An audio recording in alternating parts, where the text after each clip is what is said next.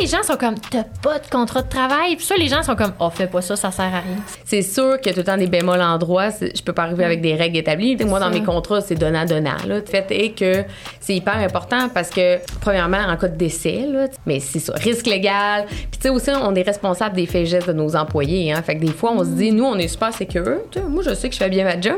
OK, mais là, tu commences à gérer 10 employés. C'est pour ça, quand je parle des risques de poursuite, il y a aussi les risques financiers aussi. Tu sais, on est dans un, un univers de médias sociaux, de marketing numérique. On prend des vidéos de nos employés, on prend des photos au party de Noël. On est tout... Je veux pas qu'un employé quitte demain matin puis je suis obligée de tout mettre aux poubelles. Donc, tu sais, de prévoir des consentements que, ben oui, tu vas avoir le droit d'utiliser mon image euh, après, même après mon emploi. Télétravail, de plus en plus, les gens font du Ouais. télétravail. De prévoir une politique claire de télétravail. Salut tout le monde, bienvenue au Startup Podcast. Aujourd'hui, on a reçu pour vous Sylvie Bougie, qui est auteure, conférencière, mais surtout avocate en droit des affaires. Donc, euh, et entrepreneuse oui! puisqu'elle a son propre cabinet Vigie. Donc bref, aujourd'hui c'est un épisode éducatif. On parle de l'univers juridique, Oh de l'entrepreneuriat, super pertinent pour être tout Ah ce qu'elle disait. J'étais comme je buvais ses connaissances puis moi, j'ai envie d'écrire des contrats, là, ça va pas, vraiment, là. puis on aimerait vraiment ça la recevoir, donc vous nous Oui. la recevoir une autre fois. Donc euh, non seulement vous nous direz si ça vous dit, mais aussi vous nous direz si on devrait parler d'un sujet en particulier, tu sais, le droit dans X, Y euh, Ouais. euh, sphère de l'entrepreneuriat. J'avais l'impression d'avoir une bibliothèque humaine en avant de moi, là. Comme... Ah ouais, c'était c'était vraiment Ouais. super pertinent. En plus, euh, elle nous a donné des livres, on est Fait tellement va les reconnaissante. Puis on va les lire, mais de ce que j'ai feuilleté, pour vrai, ça a l'air vraiment écrit d'une manière euh, facile à comprendre. Donc Oui. on aime ça. Alors Mais En voilà. fait, c'est une de ses missions d'entreprise. Mais là, faut Ouais. pas s'éterniser. Faut On va vous laisser écouter l'épisode. Mais on veut vous rappeler, par exemple, que si vous aimez nous écouter, s'il vous Oui. plaît, abonnez-vous, laissez-nous des commentaires. Des 5 Euh, étoiles. des 5 étoiles sur Spotify, vous pouvez laisser des avis, des 5 étoiles et tout. Donc, euh, c'est vraiment ce qui fait une différence pour nous. On l'apprécie énormément. Alors voilà, sur ce, on vous souhaite un bon épisode. Bonne écoute. Sylvie, bienvenue sur Startup Podcast. Au Startup Po- Je vais recommencer. Ah. C'est au Startup Podcast qu'il faut dire, hein? Ouais, ouais. Ouais, parfait. Fait que, Sylvie, bienvenue au Startup Podcast. Donc, tu es avocate en droit des affaires, tu es entrepreneur, tu as ton propre cabinet à Québec, hein, si euh, Oui. je me suis bien.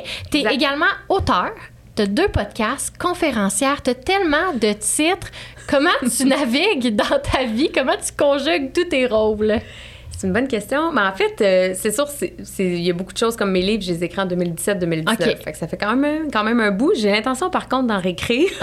Mais ça, les livres, ça prend comme un mois dans ma vie. Oh, je m'isole. Ben oui. Ouais, ouais, moi, je suis quelqu'un que, quand je me mets dans le projet, là, je m'isole vraiment, c'est ça, je Ouais. me mets off du bureau, j'écris, j'écris, j'écris, je reviens. Fait que ça, ça, ça se conjugue super bien dans, dans ce contexte-là, euh, Mon deuxième livre, je l'ai écrit durant mes vacances d'été, donc... euh, Oh my God, OK. C'est lequel que tu as écrit en premier? euh, en premier, c'est éviter les pièges en affaires.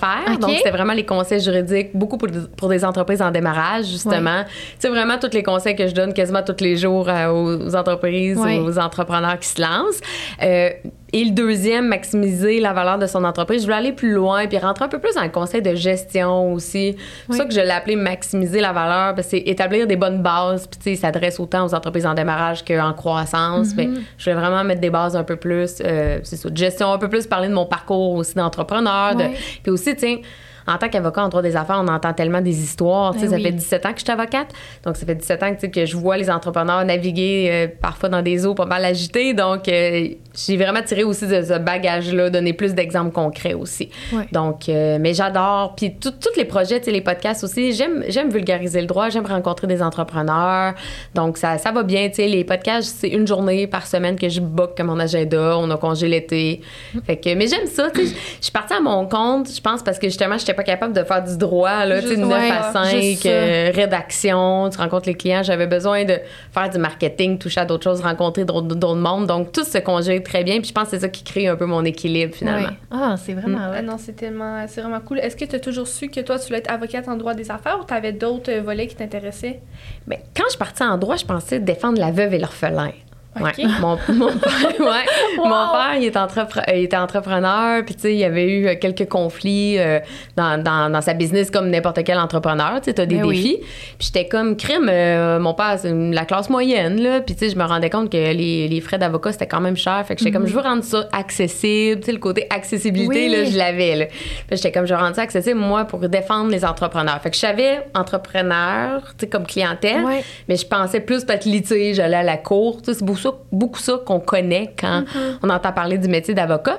Euh, c'est seulement mon stage. C'est quand j'ai fait mon stage que j'ai fait un volet droit des affaires. Puis là, on m'amenait dans les négociations. euh, on m'amenait vraiment, tu sais, négocier des contrats, des achats-ventes d'entreprise et tout. Puis j'ai fait, wow, là, tu sais, là, j'ai touché à ce que je voulais vraiment faire. Ouais. Puis ce qui est le fun, c'est que c'est plus positif. Tu sais, je suis beaucoup dans les débuts, dans les projets.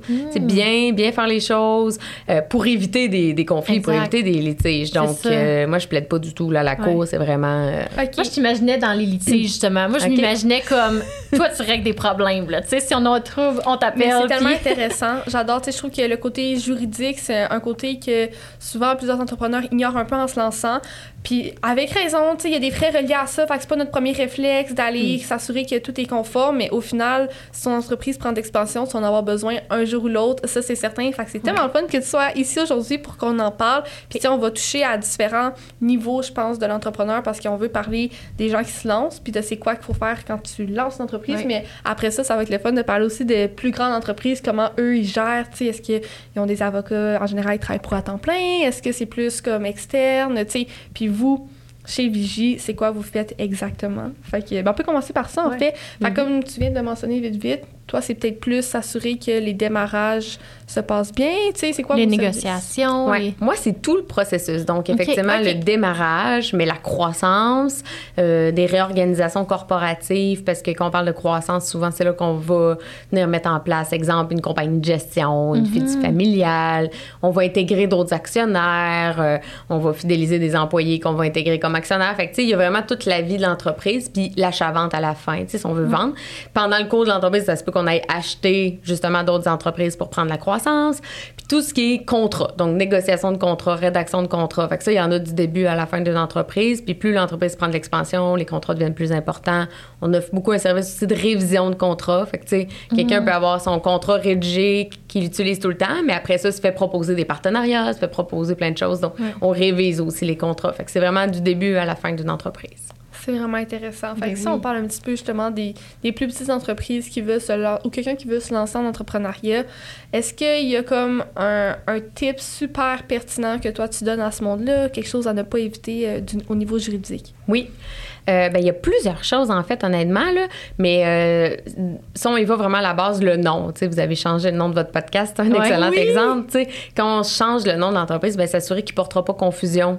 à- à un- donc, vous, dans votre cas, un podcast concurrent, mais pour n'importe quelle entreprise, parce qu'on va mettre de l'effort, on va vouloir que no- la notoriété de notre nom. Donc, un avocat peut aider à vérifier la disponibilité du nom pour s'assurer. Puis aussi dans le désir d'expansion aussi, des fois, parce qu'il y a des clients, ça, c'est une erreur. Des fois, il y a des clients qui vont dire, ben moi, à Québec, je suis correct, je suis le seul, sais, je le sais qu'il y a personne qui Ah. utilise. Mais là, tu, prends- tu veux prendre l'expansion, mais tu as un concurrent à Montréal, tu as, un concurrent ailleurs, ou même dans le monde. J'ai des clients, j'avais un client qui voulait développer une application de rencontre, puis son marché principal était les États-Unis, mais lui avait juste fait une vérification plus au Canada. Mais ton marché Ben est aux oui. États-Unis. Puis comme de fait, j'ai fait une recherche de disponibilité, le nom n'était pas disponible aux Ah. États-Unis.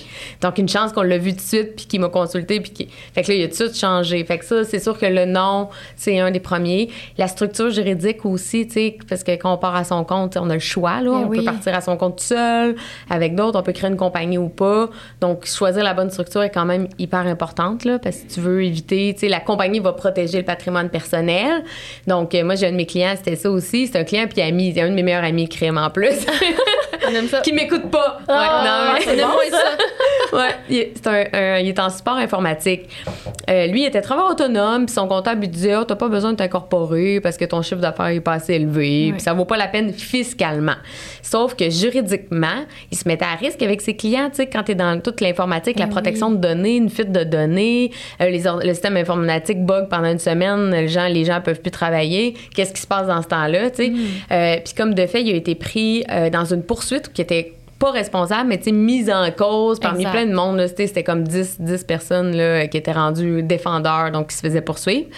Mais lui, il était super stressé là, quand c'est arrivé. Il était comme, moi, je sais là, que je suis pas responsable, sauf que là, moi, j'ai un condo, j'ai euh, mon char, j'ai plein de choses. Si je me fais poursuivre, c'est son patrimoine personnel qui est visé. Là.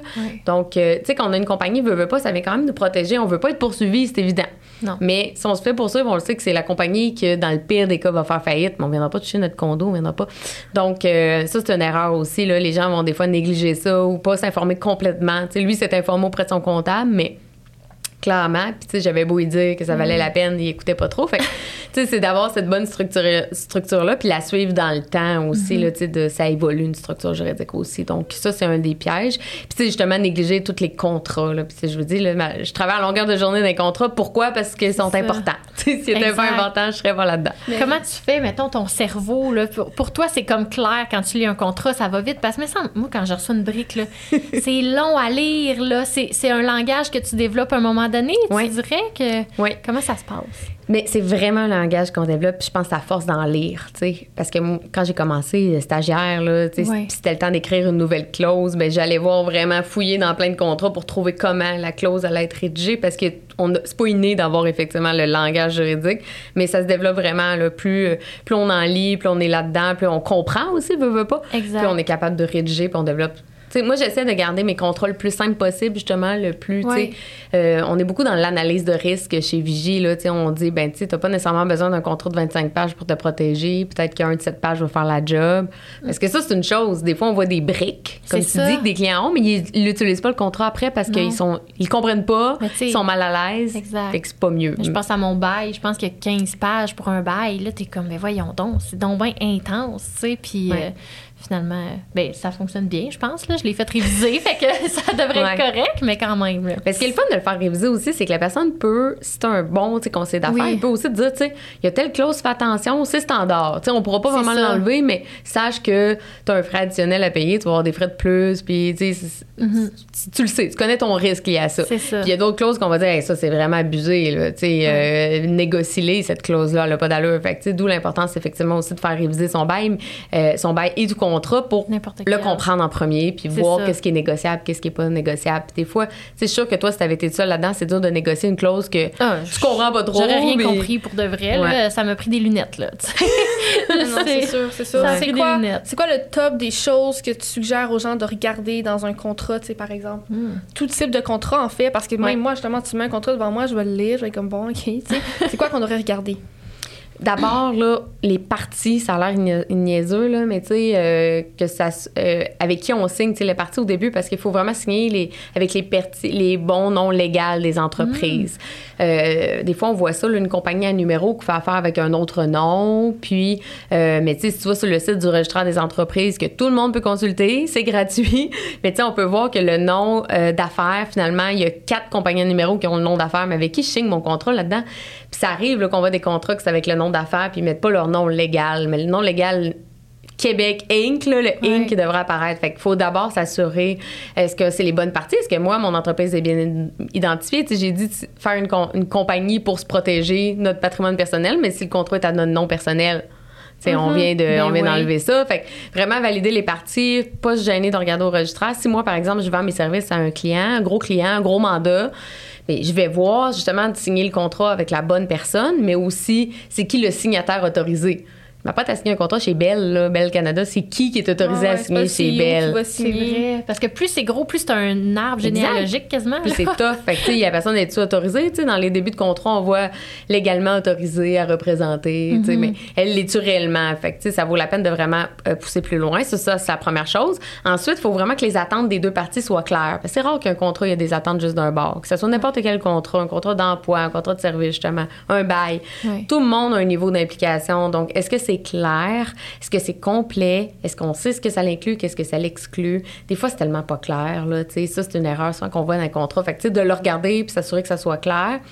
Euh, c'est la deuxième chose. Durée de contrat, la résiliation aussi est super importante. Tu sais, ce qu'on, je m'apprête à signer un contrat, euh, exemple, un bail commercial, justement, mais tu sais, c'est quoi la durée? C'est-tu 10 ans? C'est ça. Euh, c'est-tu deux ans? C'est-tu un an? Y a-tu des options de renouvellement? Donc, euh, la durée est vraiment importante avec, c'est ça, les cas de résiliation. Est-ce qu'on peut résilier en n'importe quand? Est-ce qu'on donne un, avis de défaut? tu sais? Donc, c'est vraiment, il y a beaucoup, beaucoup de choses, honnêtement. Ah oui, là, je pourrais C'est tellement intéressant ce que tu dis. Les questions se bousculent dans ma Ben tête. oui, c'est parce bon qu'en fait, là, vous êtes vraiment là tout au long de la vie de vos entrepreneurs, puis vous êtes là dans les grands moments.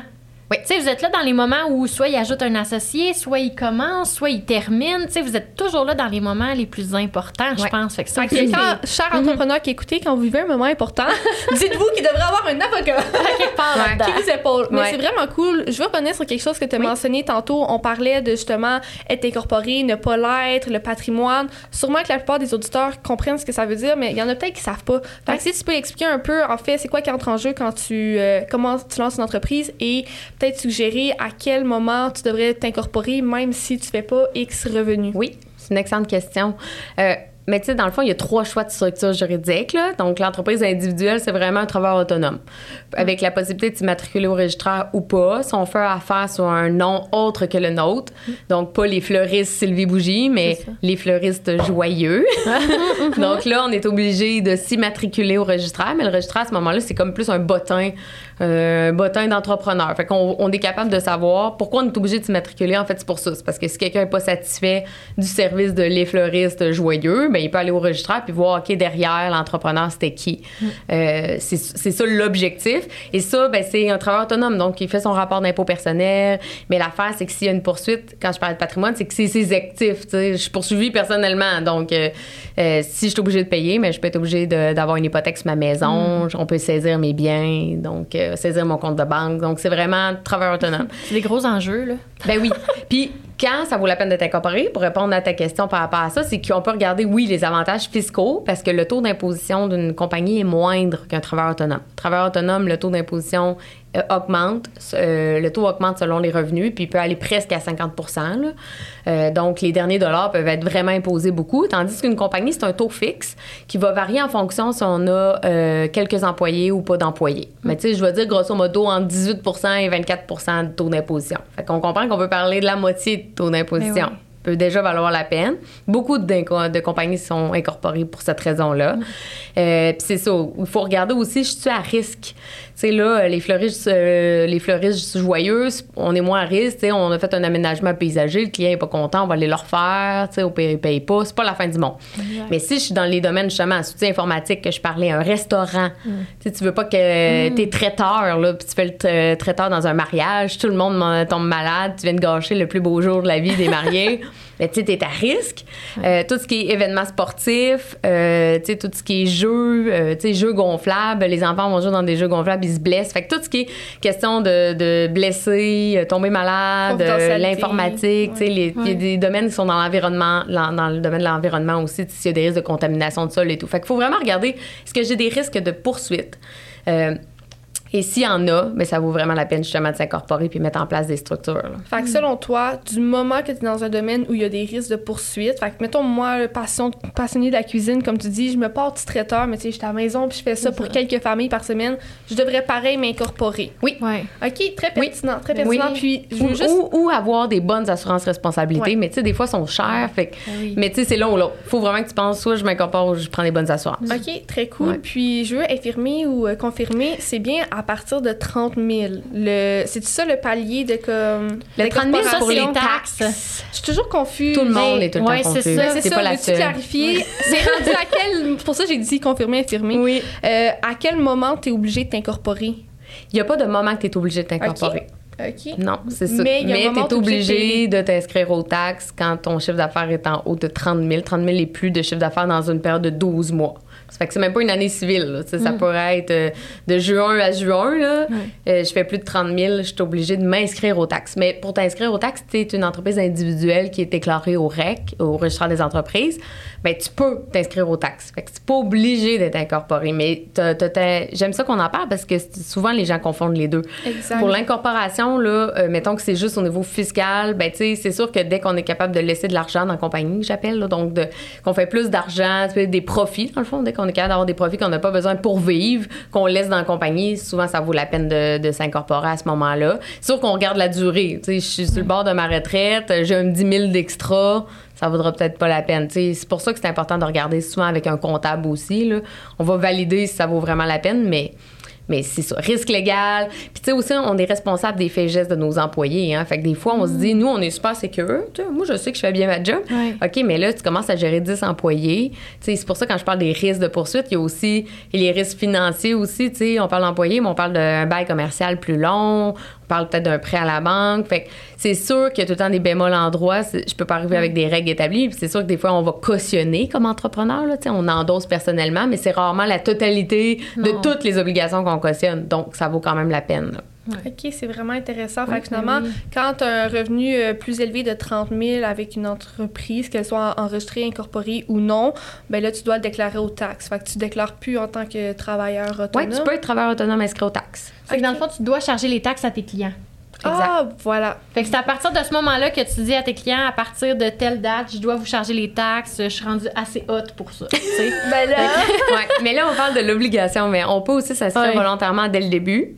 Mm. Parce que l'avantage de s'inscrire aux taxes, c'est oui, on facture les taxes, Ben mais on récupère les Oui. taxes qu'on a payées. Donc, exemple, on va récupérer toutes les taxes du loyer commercial. On va récupérer les taxes de l'achat de l'ordinateur. Donc, on les récupère, donc on les a payées, mais on- ils nous ont rien coûté réellement. Fait que beaucoup de clients vont s'inscrire aux taxes dès le début quand même parce qu'ils ils savent qu'ils vont avoir cet avantage-là. OK, je comprends. Très cool. Merci euh, pour cette réponse-là. Cette saison de Startup est propulsée par Sismic Culture d'Impact. Chez Sismic Culture d'Impact, l'entrepreneuriat est au cœur de notre ADN. Chaque jour, on accompagne les organisations dans leurs défis humains et leur désir de faire de leur entreprise une véritable destination. S'engager auprès de la relève entrepreneuriale au Québec est important pour nous. C'est donc avec grand plaisir qu'on soutient le projet de Chloé et Camille et qu'on vous souhaite un bon épisode sur Startup. J'ai pas de questions, tu peux continuer. Ok, J'en ai comme plein, mais de, plein d'affaires nowhere. Non, mais c'est correct, je je suis tout le temps dans l'humain en arrière de ça. Fait qu'on Ouais, dirait que je vais te laisser continuer sur la structure, puis après ça, on ira voir sur euh, Autre chose. Parfait, il n'y a pas de problème. Là, je voulais en venir à un prochain point qui est un peu différent, mais quand tu te lances avec des partenaires, on entend parler de conventions, fais-en une, fais-en pas. Moi, il y a un certain temps, je considérais m'acheter un immeuble avec des partenaires, puis là, on était comme on va se faire une convention, on n'ira pas avec la POC. Puis après ça, on s'est fait dire par des avocats, mais sincèrement, ça vaut même pas la peine que vous en fassiez une convention avec des avocats parce qu'elle sera même pas valide. Elle serait même pas tant utile. Ah, j'ai déjà entendu ça, moi aussi, pour des contrats de travail. Ouais, genre, ouais, ou exemple, c'est ça aussi que c'est de ça que je le parlais aussi justement. Mettons Camille, elle a un salon de coiffure, Ouais. elle a des employés. Ces employés n'ont pas de contrat, mais c'est quoi les avantages d'en mettre un? Mais bref, avant d'entrer Mais c'est toujours les employés, mitigé. Soit les gens sont comme, t'as pas de contrat de travail, puis soit les gens sont comme, oh, fais pas ça, ça sert à rien. C'est ça. Fait que là, C'est fou. on peut peut-être parler de la convention en premier, puis après Mais parler on va parler des contrats. vaut la peine, honnêtement. Ouais. Mais vraiment, là. Mais tu sais, dans le fond, contrat en convention d'actionnaire, oui, elle va être valide. C'est parce qu'il y a deux choses. On fait une convention d'actionnaire quand on est actionnaire d'une entreprise incorporée. Donc, mais tantôt, je n'ai pas parlé dans les structures, mais il y a la société en- de personnes aussi. C'est deux travailleurs autonomes. Seriez ensemble, travailleurs autonomes pour gérer le podcast. Ça pourrait être une société en, en nom collectif. Ah, c'est ça qu'on est. Ouais, c'est ça. CENC? Ouais. C'est ça qu'on est. Puis, vous, On a choisi la bonne affaire. Et, dans le fond, ça, vous pouvez avoir une convention de société. Mais que ce soit une convention de société, convention d'actionnaire, ou encore, quand on achète les meubles en gang, ça peut être une convention d'indivision qu'on appelle. Donc, indivision parce que on est chacun propriétaire d'une partie de l'immeuble, puis on veut gérer notre association dans l'immeuble. Donc, c'est une convention d'indivision. Mais peu importe le titre qu'on y donne, là, le fait est que c'est hyper important parce que, ben, premièrement, en cas de décès, là, tu sais, je veux dire, Ben dès oui. qu'on. Tu sais, des fois, ça va super bien, là, mais là, en décès, on rentre la succession là-dedans. Ouais. Euh, Est-ce que cette personne-là va vouloir se faire euh, racheter rapidement? Est-ce qu'elle voudra pas se faire racheter? Est-ce qu'elle va vouloir gérer, euh, l'exemple, les meubles, puis prendre des décisions qui sont totalement différentes là, de, de- de la personne qui est décédée, finalement, tu sais? Puis Ça, je l'ai vu, là, père-fils associés ensemble, tu- pas de convention, parce que, ben voyons, c'est père-fils, pourquoi on ferait une convention? Puis finalement, c'est le père meurt, la mère embarque, puis pourtant, la mère, elle est devenue totalement une style de gestion différente. Oh mon La Dieu. chicane est pognée là-dedans, si vous me permettez. Fait que, fait que, tu sais, ça en prend vraiment. Fait que, tu sais, qu'est-ce qui se passe en cas de décès? Qu'est-ce qui se passe en cas d'invalidité? Rôle et responsabilité de chacun. Souvent, ça permet vraiment de discuter de ça. Tu sais, pourquoi moi j'appelle ça comme ça? Pourquoi je me marie avec la personne? Qu'est-ce que je m'attends de cette personne-là? Est-ce que c'est juste qu'elle met de l'argent dans l'immeuble ou c'est qu'elle aille pré- prélever les loyers, qu'elle, les- qu'elle débouche les, les, les toilettes? sais? C'est quoi le niveau d'implication de chacun? Hyper important? Euh, puis c'est ça. Puis c'est aussi de prévoir toutes les modalités de paiement aussi qui peuvent venir. On essaie de vraiment tout prévoir pour que s'il y a un litige, une mésentente, ben on a juste à suivre la convention qui va tout dicter. On le rajoute après tant de temps, on le paye en telle modalité de paiement ou, Ouais. on peut prendre des assurances avec ça. Fait que, tu sais, c'est hyper important là, d'en avoir Donc, une. une convention, c'est oui tout le temps. Tout le temps. Ça Oui. vaut toujours la peine. Parfait. T'as bien appris. J'adore. Maintenant, on peut en venir à justement un employeur envers ses employés. Oui. Qu'est-ce qu'on en pense? Ce qu'il faut savoir, là, c'est que sans convention, que ça, contrat, convention de service aussi, le Ouais. Code civil s'applique, euh, donc qui prévoit des choses qui font pas tout le temps notre affaire. D'où l'idée aussi d'avoir un contrat qu'on va avoir librement négocié, qu'on va avoir nous-mêmes peaufiné. Parce que les règles du Code civil, je suis convaincue que vous les connaissez pas par cœur. Non. C'est ça. Personne les connaît. Fait que, tu sais, si on n'a pas de contrat, dites-vous que vous êtes régi par quelque chose que vous savez même pas c'est quoi. Fait que, tu sais, Exact. c'est déjà, en partant de mettre ça par écrit, ça peut être bon. Contrat de travail, c'est sûr que les normes du travail qui s'appliquent. Ouais. Mais, tu sais, pénurie de main-d'œuvre, moi, je dis tout le temps à mes clients, pensez à des préavis de départ plus longs. On peut prévoir des préavis de départ plus longs. La personne fait, une- fait vraiment un emploi clé, un poste clé dans l'entreprise. On sait que cette personne-là, ça va y prendre du temps. Tu sais, t- le trouver un remplaçant, ça va être long. On peut prévoir un préavis de départ plus long là, que ce que les normes du travail prévoient. Fait que déjà, on vient de protéger l'employeur. On peut protéger l'employé en prévoyant aussi un préavis. Moi, dans mes contrats, c'est donnant-donnant. C'est trois Exact. semaines des deux bords. Fait que ça, même si la personne a juste travaillé un an pour moi, elle me donne trois semaines quand elle quitte, j'y donne trois semaines si je résilie son contrat. Fait que déjà, il y a ça. Toutes les clauses de confidentialité, mes, procédures, on peut mettre des consentements à l'ima- à l'image aussi. Tu sais, on est dans un, un univers de médias sociaux, de marketing numérique. On prend des vidéos de nos employés, on prend des photos au party de Noël, on est tout le temps en train, tu sais, moi, mes employés souvent sont sur mes flyers promotionnels. Je veux pas qu'un employé quitte demain matin puis je suis obligée de tout mettre aux poubelles. Donc, tu sais, de prévoir des consentements que, ben oui, tu vas avoir le droit d'utiliser mon image euh, après, même après mon emploi. Tu sais, pendant mon emploi, mais après mon emploi. C'est sûr que l'employeur, après, il a pas, feront pas exprès, tu Ben. C'est la Ouais, logique ouais. qui embarque. Mais tu sais, au moins prévoir ça. Télétravail, de plus en plus, les gens font du Ouais. télétravail. De prévoir une politique claire de télétravail. Est-ce que c'est sur les mêmes heures d'ouverture? C'est pas sur les mêmes heures? Euh, utilisation du matériel, utilisation, mettre un mot de passe sur l'ordinateur, la sécurité informatique? Il y a tellement de choses à penser. Eh oui. Tout ça, c'est, nouveau. L'ère des réseaux sociaux, le vrai. télétravail, euh, la pénurie de main-d'œuvre, le- les travail parlent pas de ça. Le code civil parle pas de ça. Non. Donc, d'avoir tout ça dans le contrat, ce qui est tout le temps mitigé. Ce qu'on entend qui est mitigé, c'est beaucoup les clauses de non-concurrence. Ah, c'est ça. Ben, moi, je suis en coiffure. Fait que c'est toujours ça. Puis là, c'est comme le ça. nombre de kilomètres. Mais là, ce que moi, je me suis fait dire, c'est que t'as pas le droit d'empêcher quelqu'un de travailler. Ouais. Puis, tu sais, mettons, moi, comme employeur, là, si la personne est plus heureuse chez nous puis qu'elle s'en va sur le coin de la rue, je m'en fous. Elle est plus heureuse chez nous. Elle fait plus rayonner mon entreprise. Fait que c'est comme mon, mon thinking en arrière de ça, tu sais. Mais je suis dans une période où je suis très chanceuse dans mon.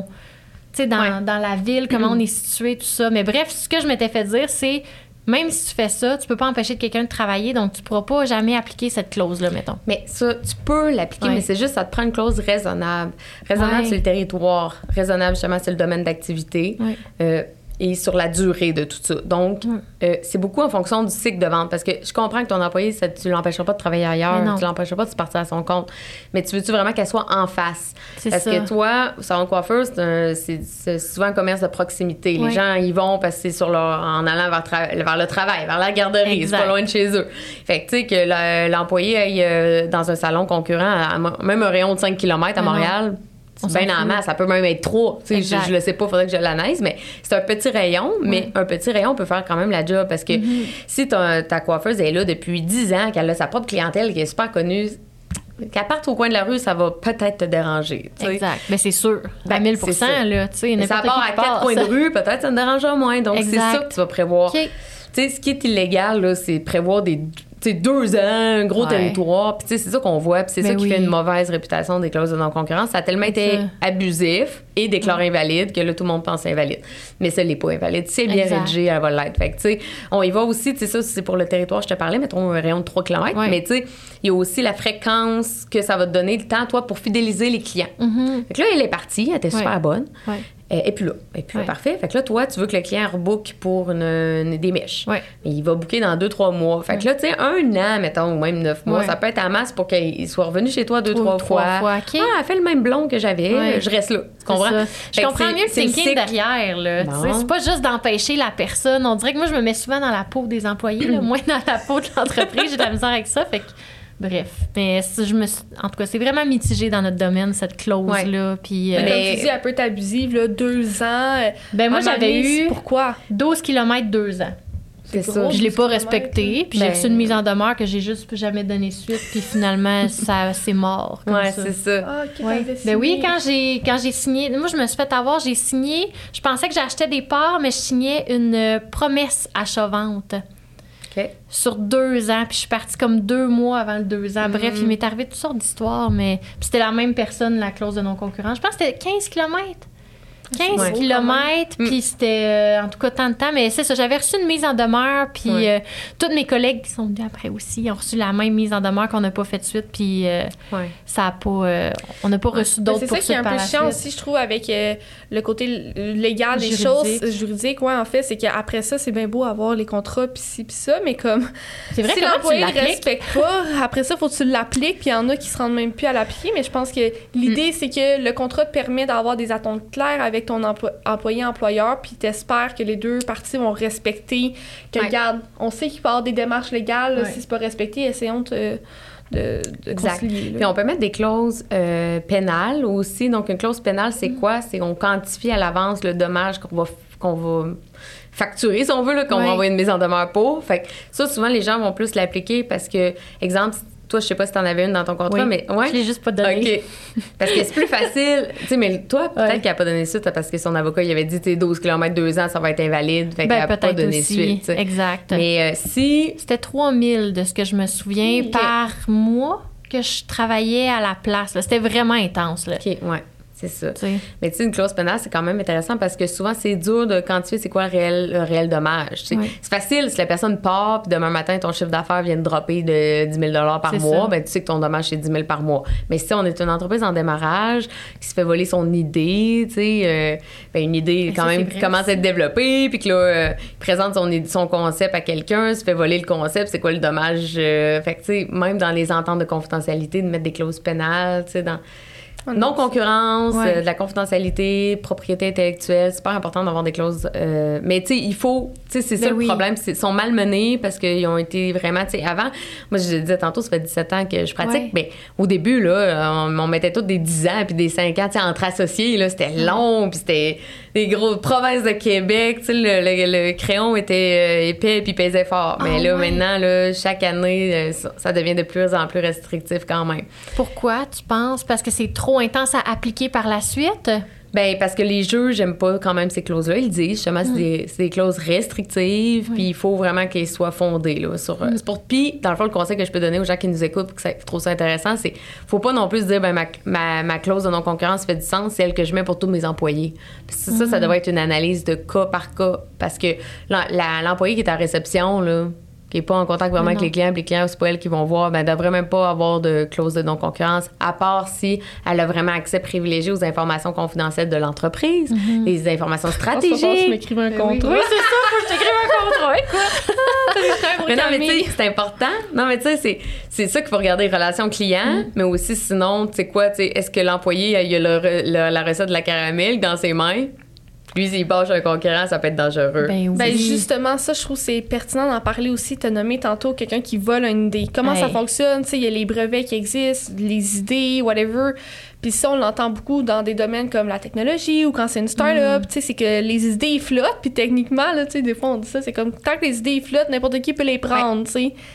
Exact. Qu'est-ce que tu suggères, toi, dans des cas comme ça? Ouais. Mais une idée, c'est pas protégeable, effectivement. Une idée, c'est pas protégeable. C'est la matérialisation de l'idée qui l'est. Donc, si j'ai un concept quand même bien développé, exemple, j'ai une idée d'une application originale, puis j'ai commencé à développer un prototype là, fonctionnel, ben ça, c'est sûr qu'il est protégeable. Si je suis encore au stade vraiment du développement, c'est pour ça que c'est là souvent qu'on le présente à des investisseurs, qu'on le présente à des partenaires potentiels. Là, c'est vraiment l'entente de confidentialité qui vient nous protéger, parce qu'on veut pas que la personne euh, parle, évidemment, de notre euh, concept qu'on est en train de développer, mais on voudra pas qu'elle l'utilise également. C'est vraiment les deux volets. On veut pas qu'elle en parle, mais on veut pas qu'elle l'utilise à ses fins personnelles. Hey, c'est donc bien malade, ça, je le développe, tu sais. Ben oui. Donc, c'est ces deux choses-là qu'on veut protéger. Euh, mais c'est sûr que l'idée est juste protégeable, si on veut, puis là, je mets des guillemets. en- avec une entente de confidentialité. Puis Fait t'écris, tu sais, mettons, moi, Sylvie, je veux te parler de mon idée révolutionnaire, je te fais signer un contrat. Ouais. Je suis comme, là, je te partage ça, mais tu- c'est comme Ouais. si tu le savais même pas, là, sais. Exact. Puis ça, il faut faire attention. Il faut être. euh, tu sais, euh, nous, on- moi, j'en donne des conseils parce que, tu sais, en tant qu'avocat, on est aussi des conseillers d'affaires, tu sais, sur comment présenter une entente de confidentialité. Parce que c'est pas euh, j'ai un coup de fil, je veux te rencontrer, je t'ai rien dit, t'envoies par courriel une entente de confidentialité, clause pénale de 20 000, la personne est comme, t'es qui, toi? Mais c'est ça, c'est vrai, là. Fait que, tu sais, il y a une façon, tu sais, d'avoir une première rencontre avec la personne. Y a-tu un fit? Tu sais, le projet peut-tu faire du sens? On peut parler rapidement d'un conseil. Sans dire le secret de la céramique, je suis capable de dire j'ai une idée de nouvelle barre de chocolat. Je vais pas te donner le, le secret, là. Ça t'intéresserait-tu d'embarquer là-dedans? Eh ben oui, j'aimerais ça qu'on s'en parle plus. Tu sais, puis là, graduellement, puis là, qu'on arrive au moment de vouloir vraiment divulguer le secret, ben Là. là, on dit, gars, tu comprendras que je veux te faire signer une entente. Le oui. Puis oui, l'entente doit être claire, doit être, je te rencontre pour tel concept, le développement de nouveaux produits euh, de chocolat, euh, je t'ai rencontré, il va y avoir une clause pénale. Puis ça, il y a beaucoup d'erreurs. Je vois des ententes de confidentialité désastreuses où justement, c'est pas clair, c'est trop large. Pas de clause pénale. On voit beaucoup, malheureusement, euh, d'erreurs là-dessus que la personne n'est pas réellement protégée aussi. C'est ça qui est, qui est dommage. Euh, mais sinon, mettons qu'on a passé ce stade-là, tout ce qui est droit d'auteur, tu n'as rien à faire pour que ça soit protégé. Donc, tu sais, j'écris des livres, c'est du droit d'auteur. Quelqu'un peut pas me copier, quelqu'un peut pas reproduire euh, mon livre. euh, tu sais, dans le fond, ça serait une contrefaçon du de mon droit d'auteur. Fait que ça, je pourrais le, le- le poursuivre, la personne. Euh, livres, aut- euh, œuvres musicales, peinture, tout ça, ça rentre dans le droit d'auteur. Fait que j'ai rien besoin de faire. Je peux divulguer mes, mes droits d'auteur euh, à l'Office de la propriété intellectuelle du Canada, mais c'est pas obligatoire. Ça fait juste donner une date puis dire que... Quand Ouais. tu dis que t'as rien besoin de faire, c'est que il n'y a pas de démarche juridique à faire, c'est automatiquement protégé Exact. des droits d'auteur. Ça, Exact. c'est rare. Bon ben, c'est intéressant, c'est intéressant Ben quand même. Puis c'est pour ça que ça vaut souvent la peine de mettre le dire, écrire en bas, là, tu sais, euh, droit d'auteur, copyright, euh, telle année. Fait que la- l'année peut être bonne pour des fois prouver qu'on était le, le premier euh, créateur Ouais. de l'œuvre. Mais on n'a réellement aucune démarche exacte euh, spécifique. Après ça, il y a les marques de commerce. Bon, vous avez trouvé votre nom de podcast, Oui. super original. On a une protection par l'utilisation qu'on fait de notre marque de commerce dans le domaine d'activité où on est, dans le territoire où on est. Donc, c'est pour ça que dès qu'on a un désir d'expansion de ce que je comptais tantôt, ben là, on peut enregistrer sa marque de commerce. Donc, euh, en l'enregistrant, en l'enregistrant, ça donne une présomption de première utilisation partout. Donc là, l'enregistrement peut se faire euh, au Canada. Donc, partout au Canada. Donc, tu sais, dans l'exemple que je disais tantôt, on a regardé la, tantôt, on regardait la confusion du nom. On a regardé la confusion. Tout est beau au Canada. Si j'enregistre ma marque, ça fait en sorte que je pourrais pas avoir un podcast concurrent à Chicoutimi euh, dans un an. Si vous n'avez pas de marque de commerce enregistrée, puis vous n'avez aucun, euh, aucune audience à Chicoutimi, quelqu'un pourrait avoir un nom semblable à vous, une marque de commerce semblable à vous. Fait que l'enre- fait qu'encore une fois, la marque de commerce, il y a une protection de base par l'utilisation. Puis il va avoir une protection supplémentaire quand on l'enregistre. Puis on peut l'enregistrer aux États-Unis, on peut l'enregistrer en Europe, on peut l'enregistrer euh, partout. Là, tu sais. après ça, c'est par pays où, euh, qu'on peut l'enregistrer. Euh, les brevets, je suis moins familière, honnêtement. C'est tellement spécifique que c'est pas quelque chose qu'on fait, nous, au bureau. Ouais, non. vrai, les brevets, c'est comme là, tu- c'est juste ça. Puis. Ouais. euh, C'est, ben, ça protège les C'est inventions. c'est ça. mais- Puis, tu sais, c'est quand même plus cher. là. C'est quand même euh, c'est moins, euh, moins accessible un peu pour les entrepreneurs, mais c'est sûr que ça vaut la peine aussi. Ouais, si on a vraiment une. Ben, invention. par exemple, on avait combien, reçu. euh, ben, je pense que ça dépend c'est quoi Ok. aussi. Ouais. Mais tu sais, on avait reçu euh, les propriétaires de l'entreprise Evive, c'est des smoothies. Puis là, eux, tu vois, c'est comme une, une, Oui. pal- une, euh, rondelle, Une rondelle. une rondelle avec les smoothies. Ben là, eux, c'est breveté, mais c'est Ouais. cool, là. Ben mais oui. tu sais, elle a dit ça a pris du temps quand même avant qu'on se rende à la breveté, mais maintenant, c'est Mm. fait. Que, Mm. Mais bref, je comprends si c'était un petit peu moins c'est une là-dedans. invention, tu sais, c'est un nouveau produit. Puis, ouais, c'est ça. Ben, c'est parce que, tu sais, nous, on reste un petit bureau. On est cinq dans l'équipe. Fait que, on n'a pas, une- on pas une personne dédiée. Tu sais, souvent, Juste les brevets, ça. tu as vraiment une équipe de scientifiques, même, qui travaillent Ah ouais. à l'interne. OK, là. Ben, là, tu tombes dans le jargon là, d'invention et tout. Là. Fait ouais. Mais on, On- réfère. Nous, un client qui veut un brevet, c'est sûr qu'on réfère à des partenaires de confiance. Puis. Ben oui, dit certainement. de, gérer. Là. Là, on, on a parlé quand même beaucoup des clauses euh, pénales et tout. Euh, J'ai une question par rapport à ça. Un, est-ce que, tu sais, mettons, moi puis Camille, on, on- on se fait un contrat, Ouais. puis il y a une clause pénale, là, je dois donner 100 000 à Camille si je fais X, Y chose. Est-ce que, justement, ça, ça va être... in- ça peut-tu être invalidé si le- c'est un montant disproportionné? Tu sais, y a-t-il une manière d'évaluer c'est quoi la clause pénale? Mhm. Ben, en fait, ça l'invalidera pas la clause au complet, contrairement, mettons, à la clause de non-concurrence Ouais. qu'on parlait que si le Ouais. territoire est trop, gra- trop grand, out. C'est la Ouais, clause ok. elle tombe, elle tombe. La clause pénale, elle sera pas invalidée, mais le juge pourrait la rapetisser. Dire, ah, ça va Ouais. être 50 000. Ouais. Ouais. Puis Ok. ils vont demander, le juge va souvent demander une preuve d'un dommage réel quand même, un minimum. Tu sais, mettons, Ouais. j'ai mis une clause de 100 000, mais prouve-moi quand même un peu de dommage. Mais la personne pourrait prouver 10 000 de dommage. Puis si le juge considère que le 100 000 est correct, il va l'appliquer quand même. Fait que généralement, il l'applique, mais c'est ça, il peut le diminuer. Ouais, ça- si c'est- ben, ouais, c'est si c'est vraiment abusif. Genre, dans un cas de 100 000 entre nous, ça serait Exact. probablement disproportionné. Ouais. tu sais. fait que, non, ça, c'est quand même bon à savoir. Puis, Mais tu sais, ça- je recommande pas aux auditeurs de prévoir des clauses pénales justement trop élevées parce Ben que non. tu sais, la personne risque de pas le prendre au sérieux. Exact. La personne reçoit une- tu sais, le but à la Elle base. signera c'est- pas, là. Ben, Un, elle signera pas. Puis Mais deux, non. ça reçoit une mise en demeure. Au pire, elle va dire je le prends pas au sérieux. Parce que tu sais, une clause de 100 000 est obligée d'aller en cause su- supérieure pour la faire euh, Oh, exécuter. Tu sais, on, on peut toujours aller aux petites créances avec une clause de 15 000 et moins. Une clause pénale de 15 000 ou moins, tu vas aux petites créances pour demander l'argent. Plus de chances que de se faire poursuivre pour des petites clauses. tu sais. Donc, Ben euh, faut y aller vraiment raisonnable. C'est sûr que moi, j'aime pas les clauses pénales par jour. Des fois, on voit ça tantôt, vous parlez par Ouais, mois. par mais mois. par jour, ça peut monter vite en, en Ben oui. là. Ah, Donc, oui. mais, mais tu sais, c'est vraiment du cas par cas. J'ai une transaction dernièrement, c'est une transaction de 2 millions.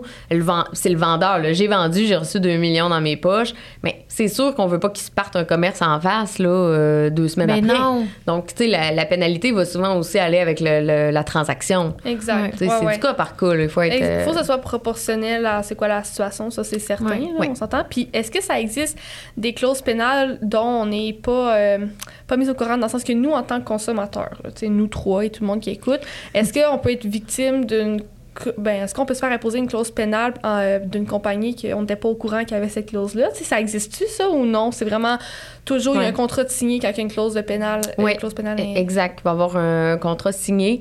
Euh, c'est sûr qu'en plus qu'on est consommateur, il y a toutes les règles de la loi sur la protection du consommateur qui peuvent venir s'appliquer, qui vient euh, encadrer un peu plus les clauses pénales, justement, avec la. Euh, euh, avec ça, la raisonnabilité de la clause. Puis, euh, Mm. il faut vraiment que ça soit raisonnable, surtout quand on parle en, en- conso- entre consommateurs. là. Donc, euh, mais non, c'est sûr qu'il va falloir que tu aies signé quelque chose. Tu vas avoir été mise au courant d'une manière Ouais. ou d'une autre que si tu poses tel Ouais. geste, il peut avoir euh, une clause pénale. Exact. Parce que je me disais, imagine, on n'est pas au courant. Tu, tu fais, tu commets, je sais pas, moi, il y, a- il y a une succursale, quelque chose, que tu commets une infraction. Puis là, après, je vois pas qu'est-ce qui pourrait arriver Non, mais de ben, même, là, je dis ça de même, mais je sais pas, là, je me pousse. Non, mais il y a euh, des clauses de frais de Ouais. résiliation. Mettons, sans parler Oui, de frais de de des frais de résiliation. Oh, mon tu veux Dieu! forfait cellulaire, euh, frais de J'ai résiliation. une question importante. Ça Les frais d'annulation, là, pour les rendez-vous. Ah, c'est le bon moment d'en Ah oui, là, c'est tellement notre pire cauchemar, comme en service et tout. Là, comment qu'on trick ça? là? Qu'est-ce qu'on peut faire? Il paraît que c'est illégal Ben, de charger des dépôts. En contexte un Oui. peu, c'est ça, Camille, salon de coiffure, quand les clients don't show up, genre 24 heures à l'avance, nous, on a une réelle perte assez élevée. Mhm. Ouais. Fait qu'on aimerait Ouais. pouvoir imposer les frais d'annulation, mais là, est-ce que c'est légal? Puis là, il y a une cliente qui m'a dit l'autre fois, c'est pas légal, vous êtes des voleurs, tout ça. Puis là, j'y ai pas appliqué finalement, mais j'ai refusé l'accès de revenir dans le salon, par contre. OK. Ben, ça faisait Ben trois oui. fois, là. Tu sais, comme. Tu sais, un rendez-vous de 100 c'est comme. Tu sais, mettons quelqu'un se présente pas, c'est comme si t'enlèves directement de l'argent sur la paye de la coiffeuse. Fait que, tu sais, c'est. C'est Ouais. quelque chose. Puis j'ai eu une semaine épouvantable où euh, j'ai 4000 en paye que j'ai pas versé parce que les clients s'étaient pas présentés. Fait que c'est 8000 dans une semaine qu'on a perdu. Ça pas d'allure. C'est fou, là. Puis Comment heureusement- nous, on peut se protéger de ça? Ouais, comment on peut? Ouais. On peut-tu? Ben, Ouais. c'est sûr qu'il faut que ça soit dans un. Il faut que ça soit écrit, hein. Tu sais, il faut que ça, ça. soit écrit et accepté. Fait que ça devrait être dans les conditions. Quand je réserve, je sais pas s'ils réservent en ligne euh, via une plateforme. non, faudrait en que, ça- ligne. que la personne au téléphone le nomme, tu sais, comme... le nomme, puis envoie un courriel, idéalement, pour prouver. Parce que tout Ouais. le temps ça, tu sais, tout ce qui est frais, C'est ça. clauses pénales, frais de résiliation. C'est sûr que c'est euh, des clauses euh, restrictives qu'on appelle, là. Donc, euh, c'est sûr que ça peut être illégal si, si la personne n'a pas été mise au courant de ça, elle n'a pas accepté ça. Mais si euh, elle a réservé en ligne, il y a beaucoup de salons de coiffeur, tu sais, Ouais. il y a des réservations en ligne, tu vas mettre dans les conditions que si tu t'es pas présenté, il va y avoir un frais. La personne a accepté. Exact. Donc, si elle a accepté, euh, c'est c'est légal, effectivement. Puis est-ce que les dépôts sont légaux? Tu sais, mettons que la personne, en réservant son rendez-vous pour ses mèches, elle donne un 50 de dépôt, Mhm. puis elle le perd si elle se présente pas. Ça, est-ce que c'est légal ou pas? Euh, oui, mais encore là, il faut que ça soit écrit. Écrit, faut que ça soit ça. écrit, il faut que ça soit accepté. Ben, Écrit, euh, accepté. Fait que si la personne n'a pas coché « j'accepte ce courriel », elle peut dire « moi, je le paye pas Euh, ouais, c'est sûr, c'est plus touché quand c'est pris au téléphone. là. C'est ça. ça. le problème. Parce que quand c'est en ligne, on a coché les cases, qui, on a Ouais. coché la case. Qui... C'est sûr que tout ce qui est restrictif comme ça, de, mais tu sais, puis même encore trop fort, casse pas. Moi, souvent, ce que je recommande à mes clients pour des clauses comme ça, euh, c'est vraiment de dire, t'as accepté conditions, mais quand t'envoies le courriel de confirmation, tu répètes, les principaux critères. Tu dois arriver 15 minutes à l'avance, sinon, Ouais. tu sais, euh, peu importe. là. Tu sais, les conditions qui sont les plus contraignantes, Ouais. parce que le consommateur, c'est sûr qu'il pourrait toujours se défendre en disant, je l'ai pas vu, j'ai pas été avisé, Mhm. tu veux pas de débat. Fait que c'est sûr, le plus simple, c'est vraiment de- d'avoir des conditions d'utilisation, la personne les accepte, puis elle reçoit en plus ça par courriel. Euh, parce que le dépôt, il est permis, mais il va être permis généralement dans un contrat écrit. Parce que le Code civil prévoit Exact. que tu payes à la réception des travaux, à la réception des Ouais. services. Fait qu'un dépôt sans contrat, euh, on n'aurait pas le droit, logiquement, d'en demander. tu sais. Donc, euh, c'est sûr que verbalement, il y a le contrat verbal que je te demande un dépôt, Exact. je te le donne. On a une entente verbale qui pourrait fonctionner, mais là, tu as toute la question de la preuve. Fait Ouais. C'est sûr que... que- dès qu'on demande un dépôt, puis tout ce qu'on est en train de parler, ça serait mieux d'avoir au moins un courriel de confirmation que, tu sais, au pire que ça a été discuté par téléphone, puis que Exact. on a confirmé. Vous avez accepté en me donnant votre numéro de carte de crédit qu'il va y avoir un dépôt qui est pris. Vous avez accepté qu'il va y avoir un frais de réservation. Tu sais, en, en faisant un geste. Vous m'avez donné votre numéro de carte de crédit, donc, comment- quelque chose là, de, quelque de le mettre en place Oui. là, pour tous les clients qui viennent au salon par mois, c'est quelque chose. Je pense que c'est peut-être Ouais. plus simple, euh, juste les frais d'annulation. là, Parce Mm, que oui, oui. manière-là, tu sais, nous, comment qu'on procède, c'est les, ces frais-là sont chargés à la prochaine visite du client. Fait on va lui redire quand il va venir, puis techniquement, s'il veut pas les payer, ben, au pire, il revient pas. Puis nous, on perd un client qu'on veut plus, dans le fond. Ça. Parce que, ceux, pas. parce que ceux que on veut garder malgré leur annulation, on va leur dire est-ce correct, toi on va pas te l'imposer. tu sais. Ouais. Fait que ça permet quand même de filtrer des clients moins fidèles, Mm. euh, ben moins fiables aussi. Fait que, il y a- y Mais un courriel de confirmation, Ouais, je sais pas c'est si vous ça. en envoyez- en envoyez un, tu sais, pour Ben, on le des textos, de texto, on pourrait courriel aussi. Ouais, c'est Ouais. ça, Fait exactement. sais, c'est le courriel, même le texto de confirmation confirme. Vous avez une réservation telle date, rappelez, euh, rappelez-vous qu'il y a des Ouais. frais de résiliation Mhm. de temps. C'est ça. Euh, la personne de coche oui si elle vient à son rendez-vous en texto, fait que c'est comme si elle accepte Oui. dans le fond en cochant oui. Exact. Fait que Ça, c'est de excellent. Puis si elle répond pas. Ben, elle vient pas, puis elle répond pas, puis elle revient Mais plus si elle répond pas, on peut penser que, tu sais, comme dans les conditions d'utilisation du site web, généralement, ce qu'on écrit, c'est si vous naviguez sur le site, vous acceptez ces conditions-là, mais Ouais, oui, la ok. personne accepte. Fait on pourrait dire qu'elle a reçu le texto, elle a pas dit non. tu sais. Fait que là, ça va être rendu, ça va être écrit. Frais d'annulation 50 Si vous voyez le texto, nous considérons que vous acceptez la clause. Qui ne dit mot consent. Exact. Ouais. Ça Mais peut devenir compliqué. ouais. On rit, Mais mais, toutes ces clauses-là, c'est tellement comme cadrant puis intense, puis c'est tellement pas naturel chez nous, en fait. Là. Ben, les coiffeurs, dans plein de domaines, c'est pas naturel. Ouais. Fait que c'est, c'est de rendre ça humain puis de rendre ça logique puis de faire comprendre que ça soit autant une protection pour le coiffeur que pour le client aussi. ben, c'est des bonnes Ouais. intentions derrière ça. Ben oui. pour, pour protéger tout le monde. Puis Ouais. quelqu'un qui te respecte, qui risque de le respecter. Mais, Mais tu sais, la ça- clé, c'est la transparence. Exact. Tu Puis les plateformes de réservation en ligne, souvent, tu sais, les restaurants ont vécu Ouais. beaucoup ce problème-là, des annulations et tout, euh, les gens se présentent pas. Puis c'est- il y a beaucoup de plateformes de réservation en ligne qui l'écrivent que tu as donné ta carte de crédit, puis Oui. que si tu viens pas, il y a un dépôt de 50 qui Ouais. est pris. Fait tu sais, la personne, elle a donné sa carte de crédit, elle l'a vu, ça, ça. va être facturé sur sa carte. Ouais. C'est juste, c'est ça, transparence, c'est le mot d'ordre, de pas Ouais. essayer de se faire justice soi-même. Si on l'a pas dit qu'on allait facturer des frais, mais là, c'est évidemment, on n'en facture pas. Mais c'est pour ça que c'est bon. C'est sûr qu'on le dit, tu sais, domaine de la coiffure, c'est plus dur d'avoir un contrat. Là, on n'aura pas de contrat. Ben mais, ouais, mais encore là, c'est encore là un formulaire. Ouais. Tu sais, au début, là, le Mais client ouais. vient la première fois.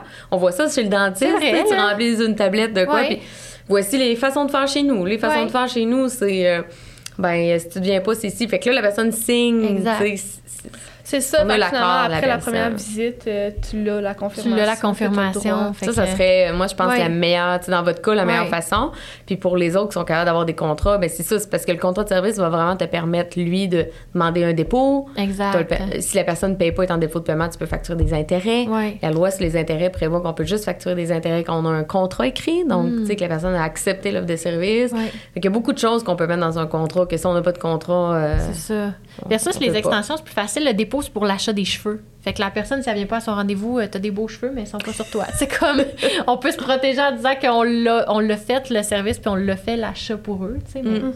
Bref, ça, c'était, c'était un gros débat là, sur les médias sociaux, en fait. Là, les... Petite parenthèse de coiffure euh, terminée. Ouais, c'est ça. Ouais. Mais euh, ça, c'est quand même des bons trucs, là. Mais c'est je intéressant. vais parce penser à je- voir comment ouais. on peut l'appliquer dans la, dans la vraie vie, là. Mais j'ai eu un cas, de- c'était ça aussi, une érablière qui avait des frais d'annulation si la personne tu sais, une régulière qui fait des, Ouais, des événements. Ben oui. Puis elle mettait dans son contrat des frais de résiliation, puis quelqu'un qui a dit c'est illégal, mais tu sais, elle avait un contrat, c'était écrit, c'était légal. Puis souvent le problème aussi c'est qu'en tant qu'entrepreneur on fige, puis là Oui. c'est légal ou c'est pas légal. Ben oui. C'est pour ça l'idée aussi d'avoir un bon conseiller d'affaires, je ramène ça, Exact. je vais à ma salade, Ben mais oui. Qui va Ben pouvoir te oui, dire qu'est-ce qui est légal, qu'est-ce qui l'est pas. Fait que là, Ouais. là, t'es capable après avec la cliente de dire non non, j'ai- je suis en droit. Puis souvent c'est là qu'on les gens qui savent pas, ils figent un peu. Puis- Parce que là, sinon, c'est une petite madame avec son téléphone qui est comme Regarde ici dans les droits du Ah. consommateur, puis on est comme OK. Ben là, elle, me- elle me criait après au téléphone, puis j'étais en train, j'attendais mon fils à l'école, OK? Elle me criait après au téléphone, puis là, elle était à la réception, puis j'entendais l'écho, là, puis là, j'étais comme, bye, allez-vous-en, Ouais, payez-le pas, faites juste, Faites juste partir, s'il vous plaît. Ouais. C'est tellement du cas par cas. tu sais, Ah. Moi, ce que je pense que je veux qu'on retienne, tu sais, moi, je suis avocate, Ben oui. tout le temps du cas par cas. Il faut faire attention. Ben, ça. Parce que oui, il y a des exceptions. Tu sais, comme exemple, euh, les établissements d'enseignement, on n'a pas le droit Mm. de demander un dépôt. Euh, Des fois, c'est un dépôt un dixième, je pense, des services à être rendus. Tu sais, il y a tous les cas entre, entre, entre professionnels, puis il y a les cas Ouais. avec les consommateurs. Fait que, tu sais, la personne qui nous écoute, qui est intéressée, ben, tu sais, Appelle un Ça avocat, fait, des puis on choses va le qui faire écrire comme faut. exact. Mais moi, ma question, petite question là, pour conclure cette parenthèse-là, mais mettons que justement, je me fais imposer des frais d'annulation quelconque, ok, que ce soit par l'entremise de mon rôle dans une entreprise ou bien moi personnellement, mais si je me fais imposer ces frais d'annulation-là, puis j'étais pas au courant et tout, comment moi je peux revenir contre, euh, contre l'entreprise ou, ouais, comment je peux revenir contre l'entreprise? Ben, si t'es un consommateur, tu peux porter plainte euh, à l'Office de la protection du consommateur. Fait que ça peut être une des façons. Ils vont faire une enquête. Euh, si tu t'es un. Tu sais, quand on parle de consommateur, peut-être que les gens à la maison, c'est pas tout le temps clair, là, mais tu sais, je suis une cliente d'un centre coiffeur, je suis un consommateur. exact, tu consommes un Euh, produit, Je suis avocate, j'ai besoin d'un photographe pour les fins de ma business. Je suis je pas un consommateur. Tu sais, Donc, c'est vraiment Ok. un consommateur, c'est tout ce qui est lié vraiment à ma vie personnelle Ouais. et non dans le cadre des affaires. Mais tu sais, même euh, sans coiffeur, on l'a dit, si c'est pour un mariage corporatif, ça pourrait tomber qu'on n'est pas des consommateurs aussi. Fait que, tu sais, c'est- c'est ça la ligne. Euh, donc, il y aurait peut-être ça, mais sinon, tu sais, d'envoyer une mise en demeure, puis poursuivre vos petites créances. Là, s'il y a vraiment, mais tu sais, souvent, les gens le feront pas nécessairement, là, mais tu sais, on pourrait, ouais, c'est ça, mais on pourrait faire un recours quand même aux petites créances puis demander le, remboursement de ces frais-là. là. OK. Intéressant. Vraiment. Maintenant, euh, j'ai envie de passer à un prochain sujet, la collecte de données. C'est justement, tantôt, tu parlais de l'ère des réseaux sociaux, tout ça. Oui. Est-ce que tu as des clients qui vivent des struggles avec la collecte de données? Puis comment que le consommateur est protégé, encore une fois, à ce niveau-là? Oui. À date, ça va quand même bien parce que c'est nouveau. Tu sais, dans le fond, c'est la loi 25 qu'on appelle dans le domaine. là. Euh, dans le fond, c'est une nouvelle loi euh, qui fait en sorte que, exemple, si je collecte des données sur un site web, un site web transactionnel, on voyait pas mal tout le temps la politique de confidentialité. Il y a eu des scandales, les cas Facebook. euh, voyons, ils peuvent revendre de les données. Donc, les gens mettaient beaucoup des, des politiques de confidentialité pour protéger leurs membres, Ouais. leurs utilisateurs. Mais c'était pas obligatoire. Maintenant, c'est vraiment rendu obligatoire d'être tran- d'être transparent. C'est en 2023, c'est tout nouveau. Là, on est- C'est vraiment rendu obligatoire d'avoir une politique claire. Euh, si j'ai pas de site transactionnel, mais que dans le cadre de mes affaires, je collecte des données, mais d'avoir dans notre contrat, justement, de service, disposition claire de qu'est-ce que j'ai recueilli comme données, comment je m'en sers. Euh, donc, c'est sûr que la phase 1, parce que la nouvelle loi est en, comme en trois phases, la phase 1 est assez simple quand même d'avoir cette politique-là, euh, de, d'avoir un registre des incidents. C'est comme si les gens allaient avoir quatre incidents, qu'on espère que non. Mais ça va un registre d'incidents s'il y a des incidents, de déclarer c'est quoi l'incident. L'incident, c'est vraiment d'un, d'un breach, là, d'un- d'une. Une fuite, fran- une une fuite, fuite, là, une, ouais. une fuite, une fuite des données. Il faut avoir un responsable euh, de la sécurité des données, nommer un responsable. S'il n'y a pas de responsable de nommer, ça va être le président de la compagnie qui, qui a ce rôle-là d'office. Fait qu'on peut voir sur un site Internet éventuellement de plus en plus des gens que ça va être écrit sur leur site Ouais. qui vont être la, la personne responsable des données, euh, de la collecte des données. Fait que c'est sûr qu'au début, c'est plus, moi, je vois ça comme phase 1 de euh, d'y aller plus avec euh, former nos employés sur sais, comment ils font l'usage de ça. Puis tu sais, quand je parlais du travail à maison avec la sécurité, ben, Ben c'est oui. plus ça. C'est vraiment de sensibiliser puis commencer à mettre en place. Parce que la les deux prochaines phases qui s'en viennent, ça va être vraiment ça. Ils vont vouloir que chaque entreprise ait vraiment un guide, procédure claire sur comment sont traitées les données. Mm. Vraiment qu'on ait démontré l'effort pour la sécurité des données, qu'est-ce qui se passe. Et les clients, dans la phase 3, je crois, les clients, c'est là qu'ils vont pouvoir demander c'est quoi les données que vous avez sur moi, puis de demander des supprimer.